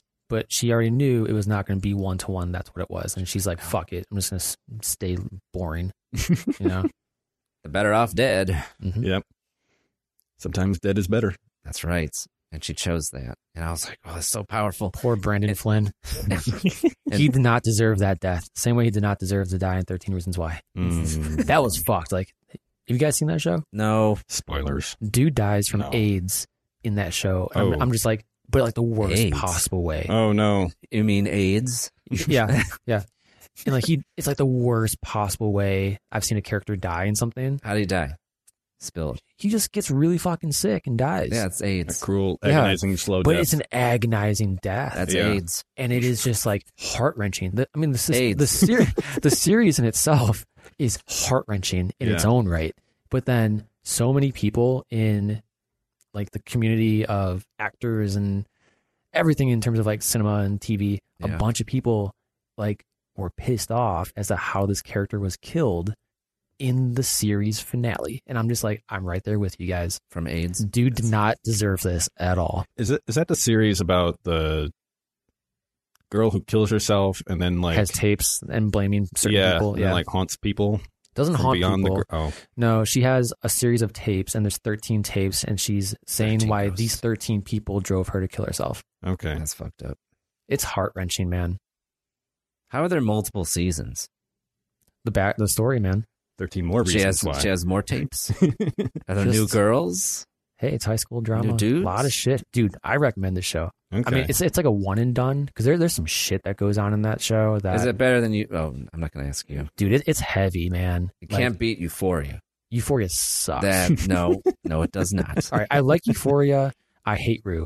I feel like Why do you hate Rue? I feel like oh man, if we- Rue is God. I I cried over her character multiple times, especially in season one. never once did I ever You never cried get during sad about watching, Rue. No, I actually hoped that she OD'd on the third episode. holy fuck Like bro. I'm like, give me a new character. This person sucks. As a human, this person sucks. bro, You know, you know that she sucks as a human, bro, man, come on, man, you gotta watch the show, man. man, man No, it's so good, man. Aaron. I know you didn't see Euphoria. I like No, Euphoria. you gotta watch Everything about Euphoria. Euphoria. I know you're not going gonna to watch it because I told Except you. To for Rue. watch it. uh, yeah Here's the thing: if you can take Rue out of the show, it's great. Like the Who scene, would you have instead of Rue? um, ashtray. Riley Those are supporting characters. We need an Rue. ashtray show. He's dead. I know. R.I.P. Probably one of the best characters in that show. Okay, back to Hellraiser. Yep. So I really like the ending because she chose not to bring back her brother. And it's like, oh, Pinhead was like, you will have the pain and the regrets, and you'll carry that for the rest of your life. And then they disappear. yeah And I'm like, that was great that Which let- means yeah. she'll probably go, you know, abuse more pills later on. Yeah. because she's Rue. But she has to carry that suffering because, like, the Cenobites and Pinhead understand suffering. And it's like, you chose this? Yep. Okay. We're cool with that. Yep. And ultimately, that's what life is all about how you carry your suffering. All these people tried to get out of it with, like, the puzzle box and summoning the Leviathan, and they found a new form of suffering. But it's Mhm. like, you were meant to suffer in this life, and then you go on to the next life. Yep. But they And that's tried why- the shortcut out. and that's why the first formulation of the box is called life. mm-hmm. She chose life. the lament configuration Oh, so good. Mm-hmm. Mhm.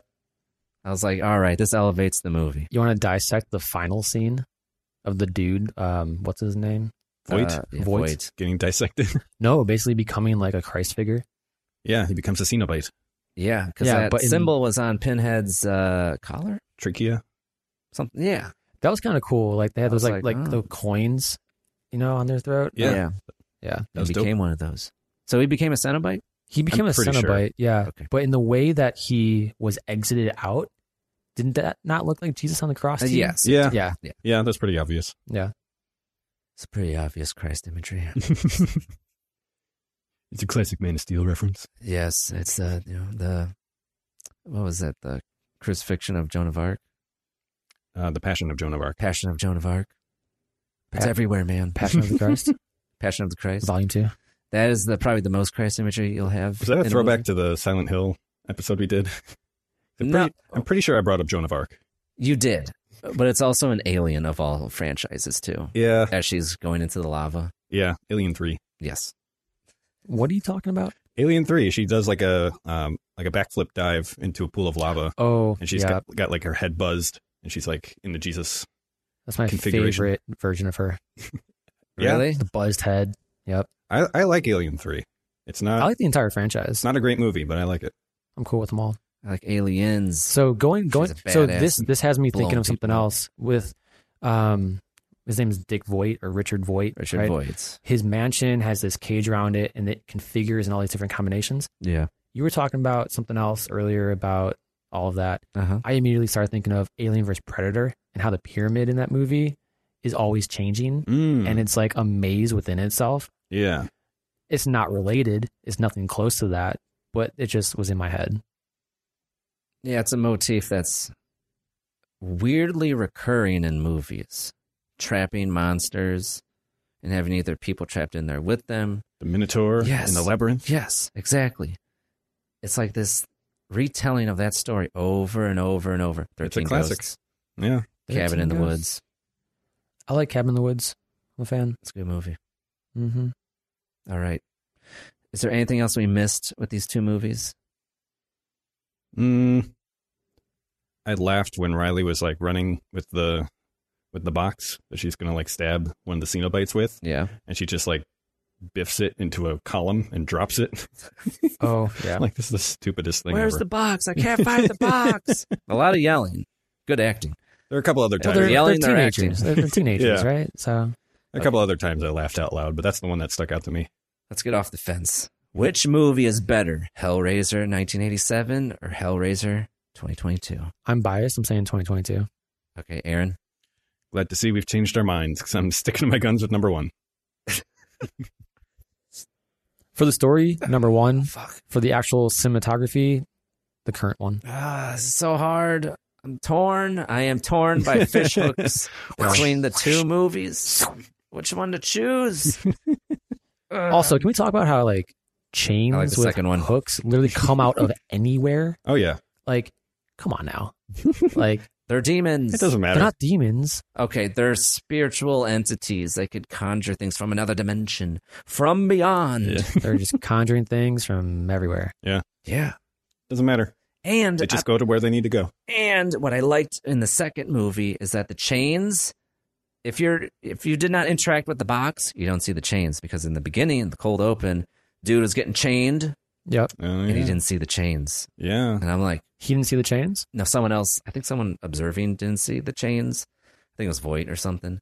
And I was like, fuck. But how do we know that he didn't see the chains? Maybe it was just the way I was watching the movie. I didn't see like because he was being dragged, but it seemed like he was being dragged by nothing. or well, the, in his point of view, or- it was a chain. or the screen was too dark and you couldn't see the actual chain. I, Maybe so they the forgot- darkness made I it thought better. so. maybe the VFX team like Well, here's the forgot thing. to turn that layer on. Well, here- Yeah. here's the thing. So, so Voight, when he is sacrificing that last sacrifice, that that young kid, Yeah, um, later in the movie, here's the thing. I know that he can see the chains because at the very end, he has the whole house cage configured so that they can't attack him, and he's like, "Your chains can't touch me."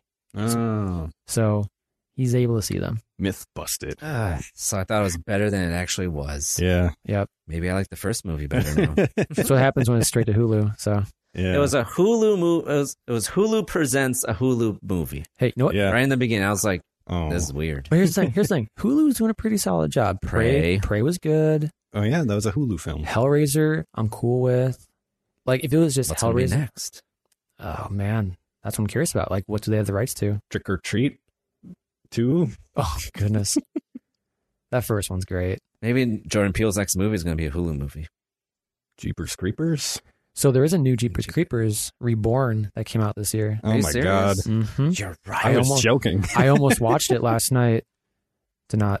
You didn't want Oh, the Jeep and creeping. Well, I watched Halloween Ends, and then I watched something else last night. Halloween ends. Oh, for Moonfall. real. Yeah, Oh yeah, Moonshot.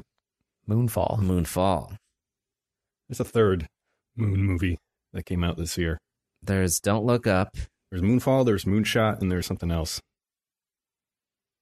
Moon. Maybe it's just called Moon. IMDb, help me out here, so I don't sound like a buffoon. Okay, well, Aaron's looking that up. A mo- um, Okay. a moon buffoon. Okay, so if you were to recommend Hellraiser, which one would you recommend and why? Well, it depends if I am recommending it to a horror genre fan Yeah. or just like your normal private citizen who just wants to see a scary movie. I would say check out the new one because it has that modern day cinema look feel to it, and then you get some Hellraiser, you know, stuff in there. Yeah. Um, but to someone who is a horror genre fan, like the three of us, I Yeah. believe are, I would say go for go, go for the first one. You get the whole foundation of the storyline and who these entities are and everything else. Right. Even though I believe the acting sucks, I believe everything about it sucks. oh my gosh. Check out the first one just so you have the foundation, Uh huh. but then watch the newer one because it's a much better stylized horror movie. Okay. How about you, Aaron? But that's my own personal bias. Uh, What was the third Moon movie? I don't think I'm going to find it. Okay. um yeah i i'm i'm coming at it from a different angle where i like watching movies where I have to like figure things out, put them together. I prefer show don't tell, and I don't particularly have a taste for this kind of like new um, teen horror genre. Um, so for those reasons, I'm going to favor the first one over the second one. But if you're the kind of person who just wants to put a scary movie on and don't really care much for the Hellraiser franchise or whatever, and you just want something that's maybe like different than what you're used to with horror, um, yeah, give the new movie a shot. Totally. All right. Yeah. I will say if they made this movie without a teenage or a younger adult cast, I think it, it could have been much better. Yeah, Like something that's like all these adults fucking like getting, you know, lost in this mystery of this box So and who's the Mm, whatever. main demo that they're going after by putting on Hulu, streaming only? I mean, Um, everyone watches streaming. High school kids that want to be like Rue and Euphoria. I think they're targeting Gen Z. It's like let's Yeah. introduce Gen Z to Hellraiser. hmm Wh- when are we going to get a horror movie debuting on TikTok? I mean, TikTok is They're gonna our, do it. already a horror you movie. know, They're going to do it. they had that platform that fucking failed. I forget what it- I think Quibi, yeah. where they poured a billion dollars into Quibi Oh, and it God. just failed, dead on arrival. Yeah. They had it move like the thing with Quibi was everything was nine by sixteen, Yeah. And weren't they like 10 minutes or less? probably. Something like that. And so it's like you're not far off, but I don't think they're going to put a movie on TikTok. That'd be weird. What a TikTok horror film even be like? Shits. Because you have the UI over the movie. This ghost is making me do a dance remix. I mean, I personally feel like TikTok is a horror movie. Do the remix or you die. What if the next Hulu horror movie is TikTok. Saw 10? I wouldn't doubt it. It wouldn't be. It's not going to go to Hulu. Probably. Well, As I'm Googling it right now. okay. My For You page is haunted. what My favorites are different. was that Facebook? Oh, hold up. Horror it's called, movie? It's called, Unfriended. oh, hold on. Hold on. I'm mentioning that before TikTok. Unfriended, there's a second one. It's called like Dark Web or something like Yeah. that. Oh, no. I remember. I got halfway through that and I was like, this is actually kind of fucking dark, man. you watched that? yeah. Oh god. So I, I have I have a you're that guy. I have access to my buddy's Plex account. So there's like everything on there. Yeah. Um, we should we should totally do like an episode around the VHS franchise. Have you seen that? Uh, Um, oh. I think I saw the first one, There's like, but I do four of like them. that style of filmmaking. dude. It. I, oh yeah, that's good. You want some some scary? remember weird Shit? quarantine? Do you remember? Do Remember you quarantine? Oh. remember? Do you, all right. There's there's quarantine, and there's a movie that quarantine's based off of called Record. I saw record. So Record. That's called Rec.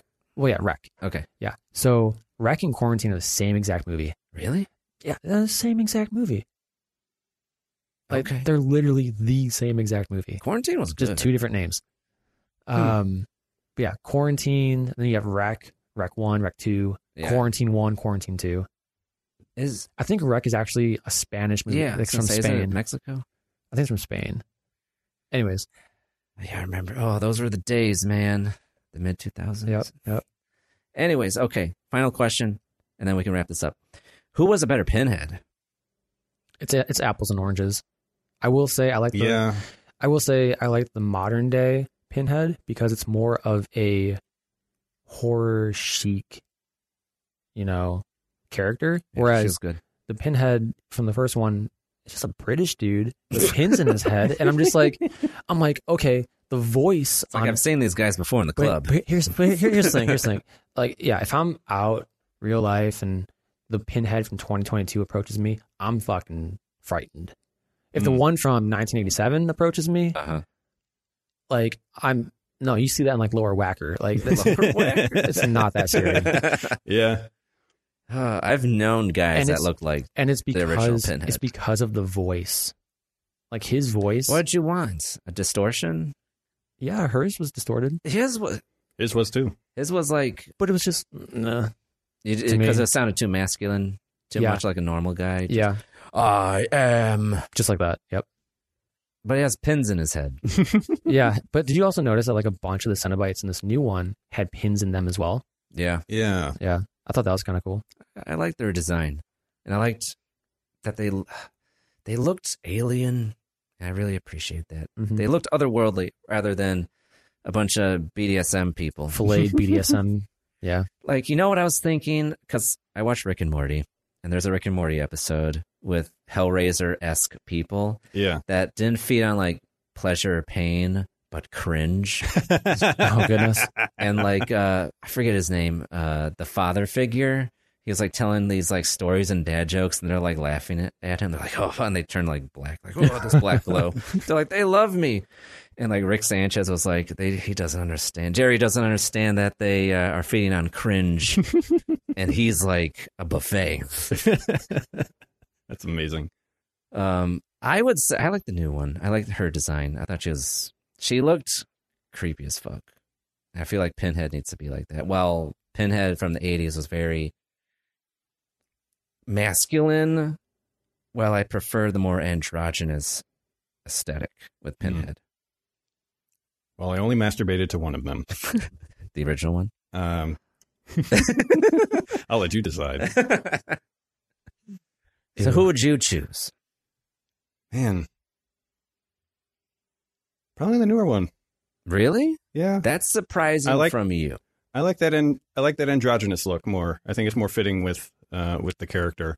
Um at the same time i- i it is a bit apples and oranges cuz like it's just a different time and um we we have the benefit of hindsight and being able to compare but um there's a reason that you know that pinhead was on the poster for like every Hellraiser movie for years and years and years and years. Because it's because he's cool looking. And, and Yeah. probably one of the reasons why Hellraiser is like actually memorable as a franchise now is because of how iconic that design was. Right. So, Yep. um, the familiarity with it uh, is kind of like a handicap.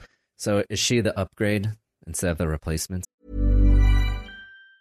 Mom deserves the best, and there's no better place to shop for Mother's Day than Whole Foods Market. They're your destination for unbeatable savings, from premium gifts to show-stopping flowers and irresistible desserts. Start by saving 33% with Prime on all body care and candles. Then get a 15-stem bunch of tulips for just $9.99 each with Prime. Round out Mom's menu with festive rosé, irresistible berry chantilly cake, and more special treats. Come celebrate Mother's Day at Whole Foods Market. Hey, it's Danny Pellegrino from Everything Iconic. Ready to upgrade your style game without blowing your budget? Check out Quince. They've got all the good stuff shirts and polos, activewear, and fine leather goods, all at 50 to 80% less than other high end brands. And the best part? They're all about safe, ethical, and responsible manufacturing. Get that luxury vibe without the luxury price tag. Hit up quince.com slash upgrade for free shipping and 365 day returns on your next order. That's quince.com slash upgrade. Planning for your next trip? Elevate your travel style with Quince. Quince has all the jet setting essentials you'll want for your next getaway, like European linen, premium luggage options, buttery soft Italian leather bags, and so much more. And is all priced at 50 to 80% less than similar brands. Plus, Quince only works with factories that use safe and ethical manufacturing practices. Pack your bags with high-quality essentials you'll be wearing for vacations to come with Quince. Go to quince.com/pack slash pack for free shipping and 365-day returns. I mean, I was really hoping for like an upgraded Patrick Star in this. I was waiting for that because they That brought the would be dope. chatter back, and I was Right. really hoping for that Patrick Star like thumb Yeah. looking ball sack looking thing. I like Like- the um, the female Cenobite with like the throat torn open. Mm-hmm. Mhm. I like the original design of that better, and the way that she like whispered Mhm. instead of like regular speaking. I like the, Right. the original one better, but um, yeah, it's hard to say just because like that original Pinhead is so iconic. Um, Right. what was really funny in the i I'm first glad one? we get both. So the very Mm-hmm. end of the first one, when the daughter throws a box in the fire, you know, Mhm. and like that homeless dude Oh, transforms yeah. into like this like skeleton Mm-hmm. Yes. dragon That eagle was thing. And- Awesome. And, you're just like, do they just get like fucking bored with this? Like, How do we end this movie? Like, how do we just- fuck it? yeah, fuck it. Like, what's fucking terrifying? Oh, it's a demon dragon that plus out this some random dude. ass homeless guy. Yeah, he's actually a demon. Yeah. Yeah. I thought that was awesome. It just leaves you with something. It's like "Hey, next time you see a homeless guy, might be a demon. might be a skeleton dragon. All right, shall we close this out? Let's do it. All right, but that's it for this time on Syndicate. We hope you enjoyed it. So we've been talking about Hellraiser, the Hellraiser. Check them both out where they are available. And before we go, Aaron, thank you so much for coming on. It was so great to have you. Where can people find you? Yeah, if you want to see and hear me be flayed alive, you can head, o- head on over to uh, WSTR. That's my Star Wars podcast um, at WSTR Media and wherever fine podcasts are sold. We uh, just got done talking to this cosplayer who built like a fully functional and wearable Rancor costume. What? Yeah, which is That sounds intense. I want to see that. um, and with Andor going on, uh, we're, we're not doing like the constant drip of Andor for like three months, like most podcasts are doing. Yeah. We are talking about them in four episode chunks. So two weeks ago, we talked about Andor episodes one through four, and then pretty soon we're going to be talking about four through eight. So uh, yeah, keep an eye out for that. I still need to watch that. I saw the first episode and I was like, oh, this is like Blade Runner. I love it. Mhm. So awesome. It is so good. It's everything I've wanted in a Star Wars show. Mm, it looks so. My favorite part in the first episode was like the the scene where the guy is talking to his boss. And it's so fucking Yeah. boring, but Uh, like Brian I- Cox. Yeah, I just loved. I was like, now this is awesome. This is cinema. So Yeah. good. It feels like a movie. Yeah, I was so pleasantly surprised to see Brian Cox in that because he plays a character that's very similar to a character he plays in one of the uh, or the like Sharp series of movies, Okay. old British like Napoleonic Wars nonsense. But yeah, he's a treat. He's also in Game of Thrones. Yeah, gotta watch that, Aaron. And the Bourne series. Yes. All right. Pete, thank you so much for coming on. Thank you for having me. It's always a pleasure. We've been spooking it up. And I absolutely love it. You're off the grid still. I'm off the grid. You're off the I'm off grid. the grid. Wow. Well, you're going to come back. We're going to do Wow. all the Saw movies. Wow. And I'm going to tease it. I'm going to tease it right now. We're What- going to what's do up? National Treasure. Yes, sir. We're going to do a National Treasure Roundtable. Yes. Yes, sir, baby. Yes, for next month. Okay. So without further ado, if you want to connect with the show at Syndicate on Instagram and Letterbox, and if you want to connect with myself, Aaron, other podcasters, other listeners, go to syndicate.com forward slash Discord, join the Discord server. We'll be talking about this film and others. And until next time, stop that scroll and spend more time watching. Goodbye.